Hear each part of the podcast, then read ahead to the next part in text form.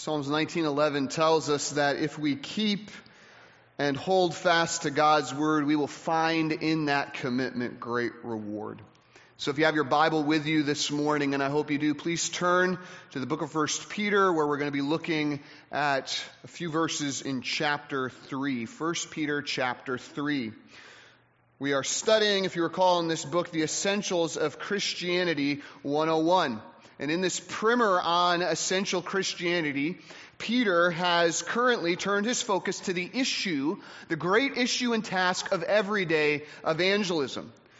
I make that, I make that term everyday evangelism to set it apart from what you might call exceptional evangelism. You know, where God gives you the opportunity to proclaim the gospel in a highly visible and public setting, much like Peter did on the day of Pentecost. No, Peter's focused right now in 1 Peter on the type of evangelism that's supposed to happen far more often in our lives. Everyday evangelism, where God gives you the opportunity to proclaim the gospel in a very personal and relational setting. If you need some biblical equivalents, that would be like Priscilla and Aquila in talking to Apollos in Acts 18:26 or the apostle Paul with Onesimus in Rome as mentioned in Philemon 10. See, Christ has called all of us in Matthew 28, 19 through 20 to make disciples as we go about our everyday lives, which means if you've never thought about it before, that means our primary mission field as believers is going to be among those that we already know our own spouses, our own children, our siblings, our coworkers, our classmates, our neighbors, our friends, the relationships that God has already given us. God has given us those relationships because the gospel must be given to those relationships.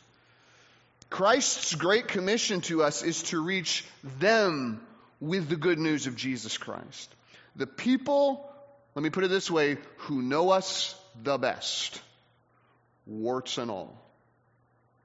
You know what that means? That means you cannot separate evangelism from your own personal life. You cannot. Everyday evangelism happens in life, and everyday evangelism is affected by your life. How you live as a Christian will either underline the gospel that you profess and proclaim in the relationships closest to you, or it will undermine it. And so Peter takes the entire middle section of this letter on essential Christianity and makes sure that we are underlining the gospel with our lives and not undermining it. So, how do we as Christians do that? How do we show ourselves to those who are closest to us as truly set apart, as born again? How do we exhibit a distinctively Christ like witness in this world? Well, Peter kind of outlined for us uh, how to do that back in chapter 2, verse 17, when he writes that we need to be subject, honor everyone, love the brotherhood, and fear God. That's essentially Peter's outline for this whole section. He showed us what it looks like to show proper subjection to our authorities in chapter 2, verses 13 through 16. And then he showed us what it looks like to honor everyone from chapter 2, verse 17 on into chapter 3, verse 7. And now Peter's transitioned and he's showing us what it looks like to love the brotherhood here in chapter 3, verse 8 into verse 12. Because as those who have been born again into God's family, Loving our brothers and sisters in Christ is essential to our gospel witness. This is why Jesus said in John 13, 35, directly to Peter, our author, By this all people will know that you are my disciples, if you have love for one another. And so, if we're going to underline the gospel with our lives and not undermine it, then we must know what it actually looks like to love our brothers and sisters in Christ so that we can actually do it.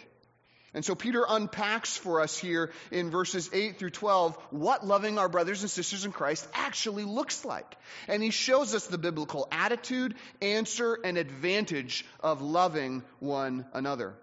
The last time we were in 1 Peter, we looked at that attitude of loving one another there in verse 8, where Peter says, Finally, all of you have unity of mind, sympathy, brotherly love, a tender heart, and a humble mind. That is what an attitude of brotherly love looks like. It looks like humility producing unity, and it looks like tenderness producing sympathy. And I didn't get a chance to emphasize this last time, but notice there in verse 8, none of these things that are being called on here are things that you do particularly, are they? They are things that you are. Unity, sympathy, tenderness, humility, those are all attitudes that come from the heart. And so, what Peter is calling for here is an inward transformation of character. He's calling on us to exhibit a change in who we are from the inside at the deepest level of our heart. He's calling us really to be new persons, new people that are marked by unity of mind, sympathy, brotherly love, a tender heart, and humble mind. Ladies and gentlemen, I want you to consider this morning that that is impossible. It really is. Who among us can change our attitudes? It's like when my parents said, do this and do it with a smile, right? How? Right? We can't change our attitudes. We can't change our personalities. We can't even change our very hearts of affection, the things that we love and don't love. It's impossible apart from faith in Jesus Christ. And here we come full circle to back to where Peter began back in chapter 1 verse 3 of how the Christian life all begins with being miraculously born again and changed by our very natures. See, Jesus is the only one in all of history who has promised to be able to give you a new life and a new heart, and he's proved it by rising from the dead. And now he calls on all of us to come to him in faith so that he can give us what we don't have by ourselves namely, forgiveness of sins, eternal salvation, and a change of heart. You must be born again. And if you do, if you come to Christ in faith, Scripture promises that you'll be made a new creation in Christ, a new person with new affections, new ambitions, and new attitudes. In other words, you'll be given in Christ an ever growing unity of mind, sympathy, brotherly love, a tender heart, and a humble mind. You'll be given this attitude of brotherly love. However, I'd be remiss also not to mention this before I finally move on to our passage today. Is even though we possess that attitude in Christ and it's been given to us, we still need to pursue it we still need to cultivate it in our own personal lives. That's the reason why this verse, verse 8, exists, is because as Paul says in Philippians 2 13 through 14, we've got to work out our own salvation with fear and trembling because God is now working in us both to will and do his good pleasure. We want the new birth that Christ has given us to be seen by all. And we want this attitude, this new attitude we've been given of loving one another, to be clearly demonstrated. And so Peter is helping us to do just that. He's shown us the attitude of loving one another in verse 8. And this morning we're going to consider the answer of loving one another in verse 9. How we ought to respond when a brother or sister in Christ wrongs us. And then finally, next week, we're going to finish by studying the advantage of loving one another in verses 10 through 12. So there we have it. That is the attitude, answer, and advantage of loving one another. So, with that in mind, out of reverence for the Word of God, would you please stand with me this morning as we read 1 Peter, 1 Peter chapter 3, verses 8 through 12.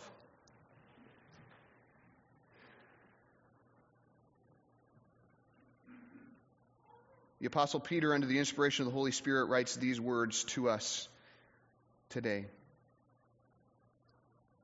Finally, all of you have unity of mind sympathy, brotherly love, a tender heart, and a humble mind. Do not repay evil for evil or reviling for reviling, but on the contrary, bless. For to this you were called, that you may obtain a blessing. For Whoever desires to love life and see good days, let him keep his tongue from evil and his lips from speaking deceit. Let him turn away from evil and do good. Let him seek peace and pursue it. For the eyes of the Lord are on the righteous, and his ears are open to their prayer. But the face of the Lord is against those who do evil. This is the Word of God whose law we delight in and in whose salvation we long for. Let's pray. Father, we thank you so much for your Word that you have given to us freely this morning. We pray that your Spirit would teach us at this time so that we might understand the things that have been freely given to us here in this passage. Father, we do pray that you would show us what brotherly love looks like. We do pray that you would show us our hearts and where we've gone astray. Most of all, Father, we pray that you would show us your glory so that by knowing you more, we might love you more and serve you more faithfully in this world. Work among us as your people, we pray, as you have promised. In Jesus' name, amen. You may be seated. So, Peter has shown us in already in verse 8 the attitude that we're supposed to have if we are to love one another. And loving one another looks like having attitudes of humility and cooperation. It looks like having attitudes of tenderness and sympathy towards each other. And all that is great, but what happens when someone isn't humble towards us? What happens when someone is obstinate? What happens when someone in the body of Christ is cruel and callous towards us rather than tender and sympathetic? How ought we to respond? Because we know from elsewhere in Scripture, if we don't respond correctly, then that wrongdoing that happened to us will be passed on as leaven in a loaf. So, how do we respond correctly in a way that spreads love among the body of Christ, not wrongdoing? How ought we to respond? Well, that brings us to Peter's second point, which is the answer of loving one another in verse 9. After Peter encourages us to have this tender heart and humble mind towards each other in the brother in the body of Christ, he says this, do not repay evil for evil or reviling for reviling, but on the contrary, bless for to this you were called, that you may obtain a blessing. In other words, Peter recognized that even among believers, not everyone would listen to verse 8. Not everyone would choose to pursue the brotherly love that they possessed and seek from God a deeper attitude of loving one another, at least not immediately, and definitely not continually. See, the reality is that we have to set this whole passage up with. The reality is, every single one of us, as brothers and sisters in Christ, are, we're going to wrong each other. We're going to wrong those that we're supposed to love. It's the sobering reality of who we still are, and we're already seeing this in 1 Peter, right? Even though we're elect, we're still exiles. Even though we're saints, we're still sinners. And so, because we're still on this side of glory and have not yet seen Christ and been perfected in our Christ likeness, every single one of us are going to wrong the very people that God has called us on to love here on earth. We're going to wrong them rather than love them. Now, by God's grace, hopefully that wrong will be in a small way, not in a big way. It'll be done unintentionally, not intentionally. It'll be quickly repented of rather than just ignored or justified. And it will be rare in happening rather than the characteristic of your life and all of your relationships. And you know, listening to verse 8 and developing an attitude of humility and tenderness towards loving one another helps a lot with that.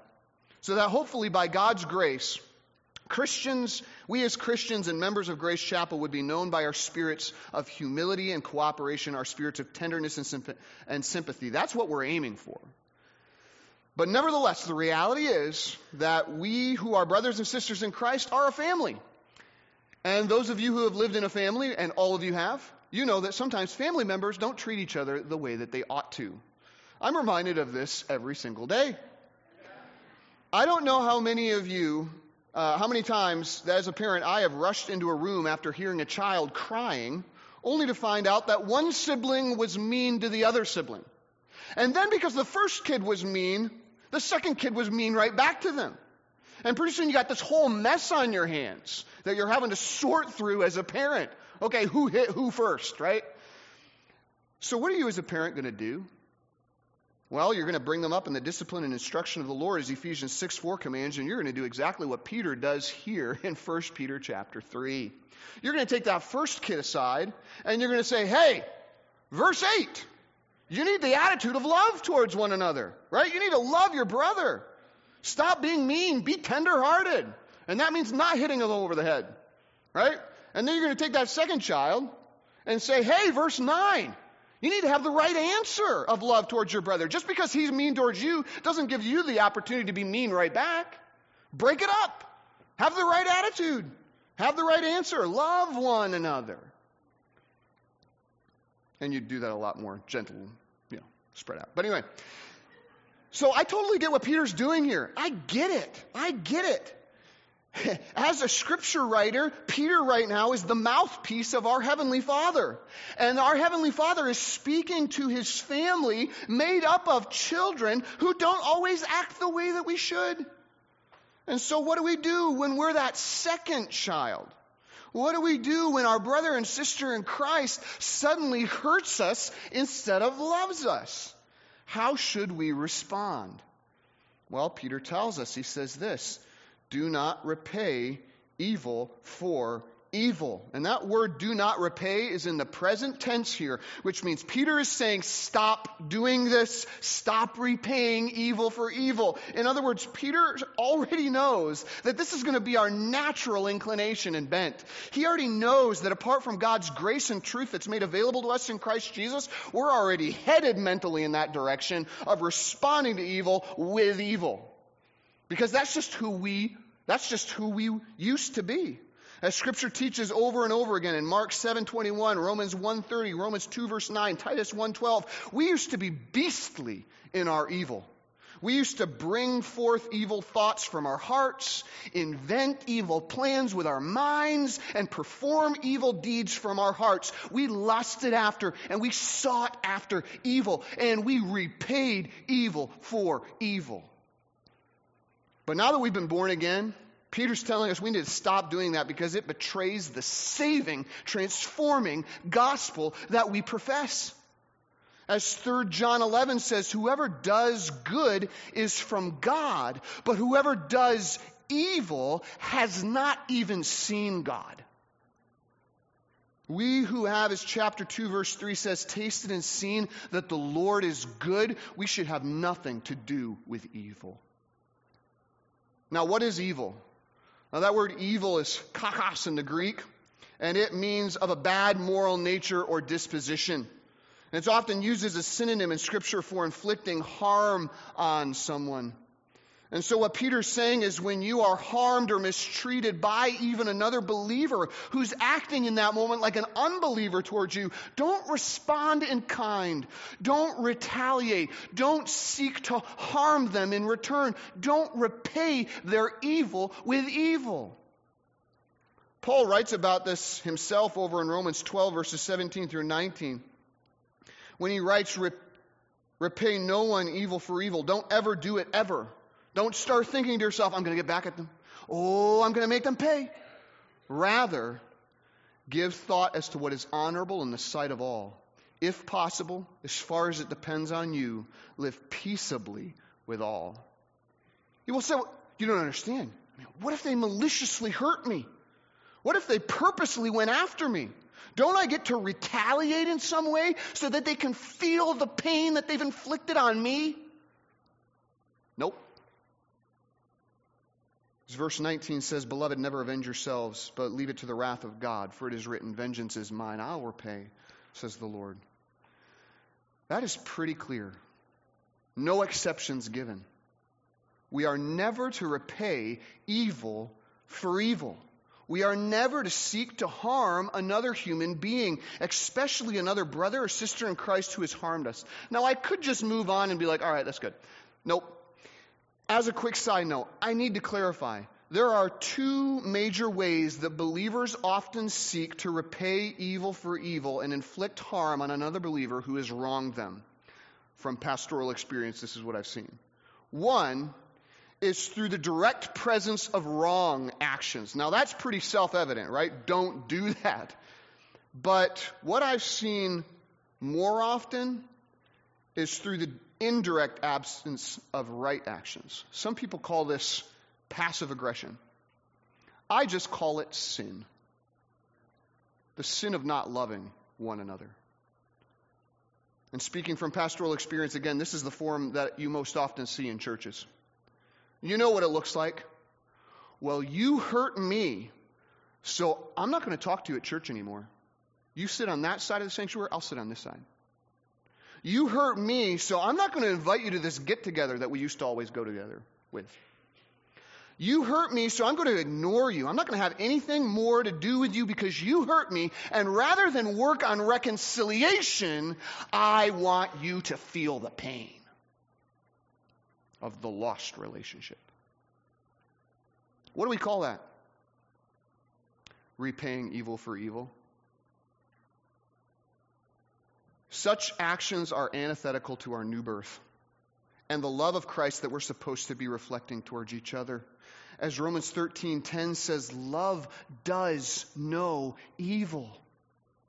And if that's not enough, 1 Corinthians 13:5 says this, love thinks no evil.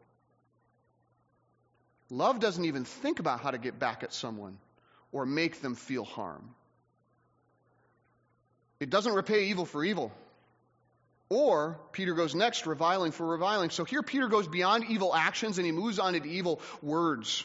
Do not repay, Peter says, reviling for reviling. Now, we've seen that word before earlier in 1 Peter, and it means to verbally assault or rail against someone else. It's the idea of lashing out, someone lashing out at you and saying cruel and bitterly angry words towards you.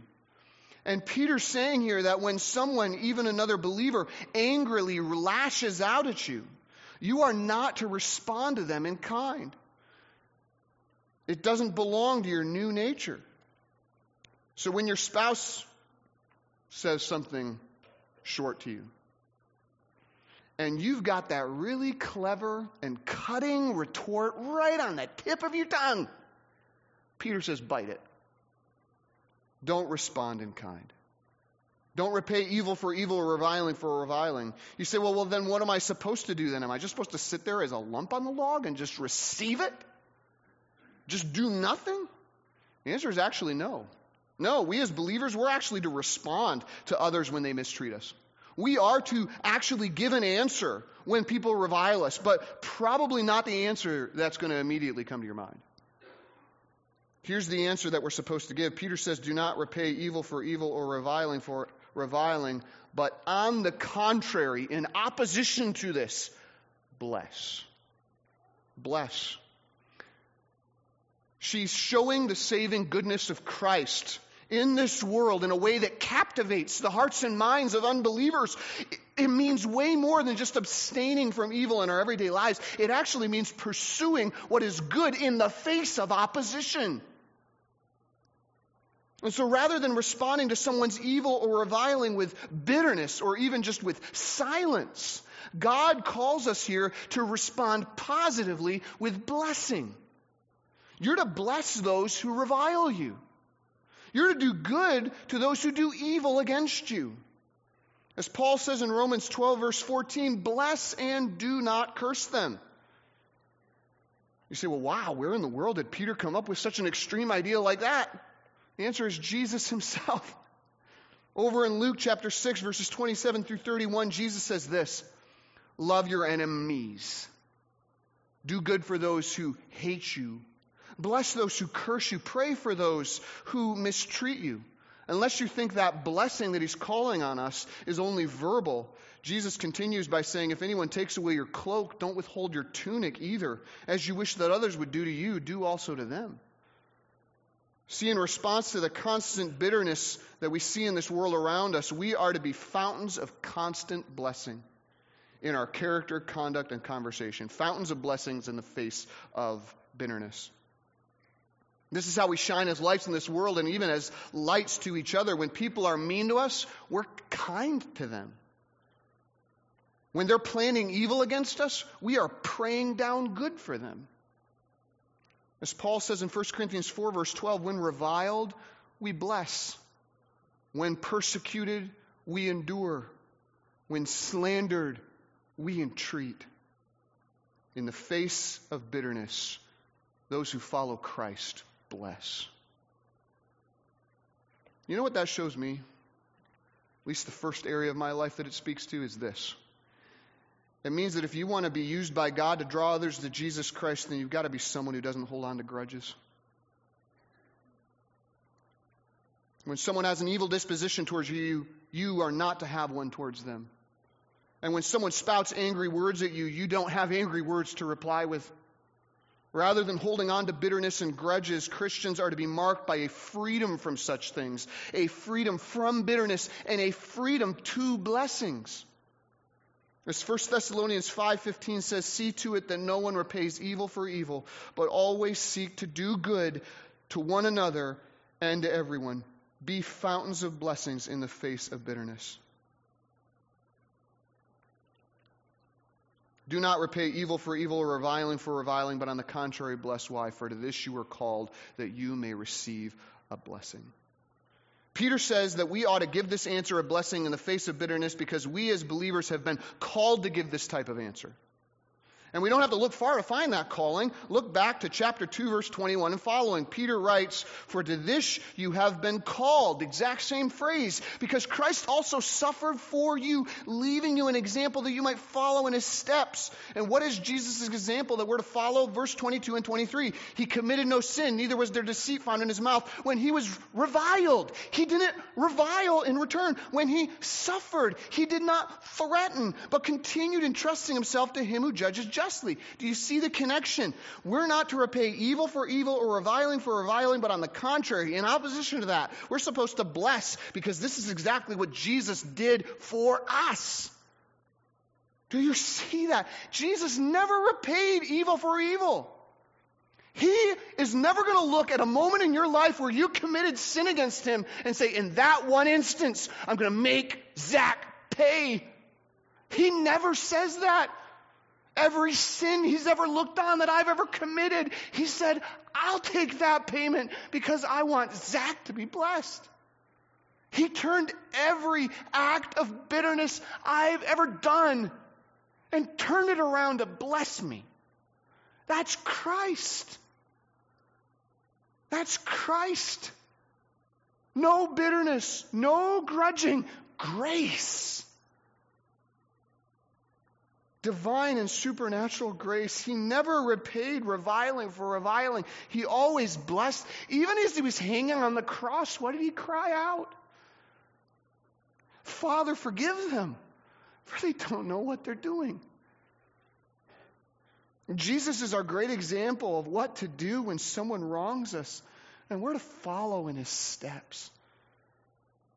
And just as Hebrews 12 teaches, look to Jesus and see that no root of bitterness grows in your heart. Do not repay evil for evil or reviling for reviling, but on the contrary, bless, for this you were called. And when we do this, when we show this type of blessing in the face of bitterness, we show, just as Jesus says in Matthew 5.41, 545, that we are sons of our Father who is in heaven. For he makes his sun to rise on the evil and the good and sends rain on both the just and the unjust. In short, when we choose to bless our brothers and sisters in Christ who harm us, when we choose to pardon them rather than to make them pay, we are reflecting the very glory and goodness of the Lord to those who are lost. And so, this is what Jesus means when he tells us to love one another. He means we ought to have the attitude of loving one another, one of humility and tenderness. And he means to have an answer of love towards one another, one of blessing and not bitterness. So, what are some practical ways if you recognize, okay, here's this relationship, and I recognize that I have a spirit of bitterness towards this person rather than blessing? How can we start turning that around? First way, look at Christ. It always starts there. Consider his spirit of love towards you. You must love one another. Look to Christ. Second way you can bless those that you're being tempted to be bitter towards. Second practical way, pray for them. Every day. Seriously, that's part of your homework. if there's someone that you're recognizing, I am having a bad attitude towards, I am not loving them like I should, write down their name and pray for them every single day that the Lord would bless them spiritually. And you know what? After a while, as I've seen the Lord work in my own heart, pretty soon you're convicted God, do you want me to be the blessing in their life? Look to Christ. Look to prayer. And then I would finally say this look to giving. Look to giving. I keep on thinking of Jesus' words when, uh, when he says, Where your treasure is, there shall your heart be also. Maybe it would be a good thing to think about those that you're struggling with bitterness with. You say, maybe I should give them a gift.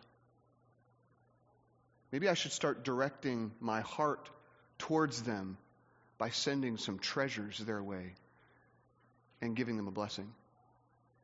It could be something as simple as an anonymous gift left in a mailbox.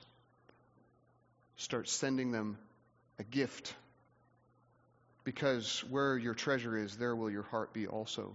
Guiding your heart by giving, by the gospel, by prayer, away from bitterness and towards love. These are three practical ways that we can take the evil and the reviling that's coming our way, and we can, in opposition to that, bless in those tangible ways the gospel, prayer, and giving. I want to finish finally with where I started this morning, and that's here. We can only give the right answer of love towards one another if we first have a right heart of love towards one another. As Jesus said in Luke 6:45, out of the abundance of the heart the mouth speaks. And so we can only have a mouth of blessing if we first have a heart of blessing. This is what Spurgeon said about it. Every man gives according to what he has. He who gives curses probably gives them because he has much cursing in him. You can always tell what a man is like by noticing what comes out of him. If he curses, it's because curses abound in him. But you are to be, you are to give blessing to others because you have inherited so much blessing from Christ. Therefore, your whole tone, temper, spirit, language, and actions should be the means of blessing to others. You know, he's absolutely right. We who have trusted in Christ have been blessed, blessed with every spiritual blessing in the heavenly places, like with God's own mercy and forgiveness and kindness and patience and goodness and peace. And we who have experienced those blessings in Christ, we ought to pass them on.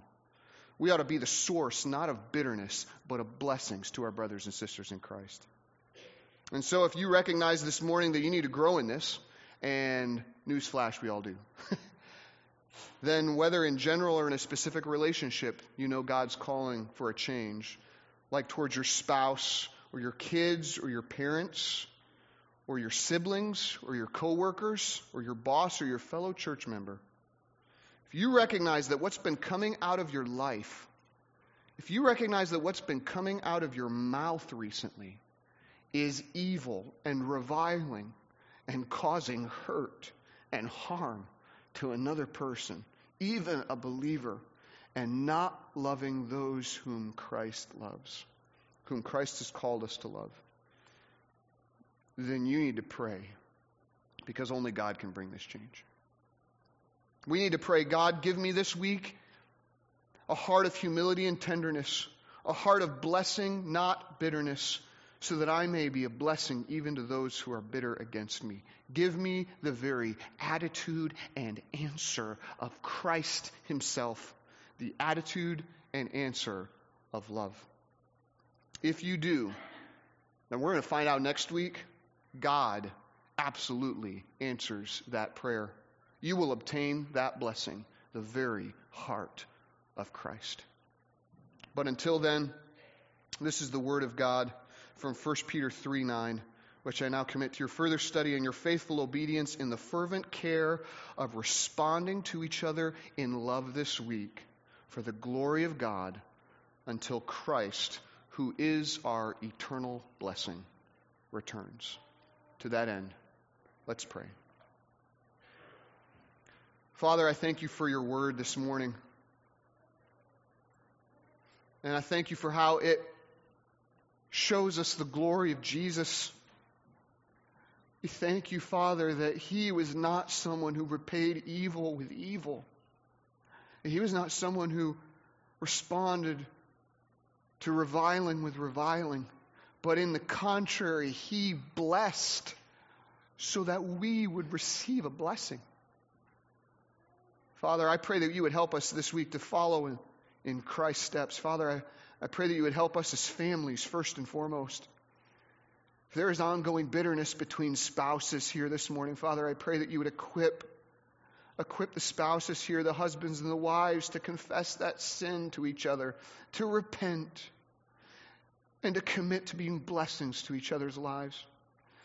Father, I pray that you would be with the parents here today who perhaps have not had attitudes or answers of love towards their children lately.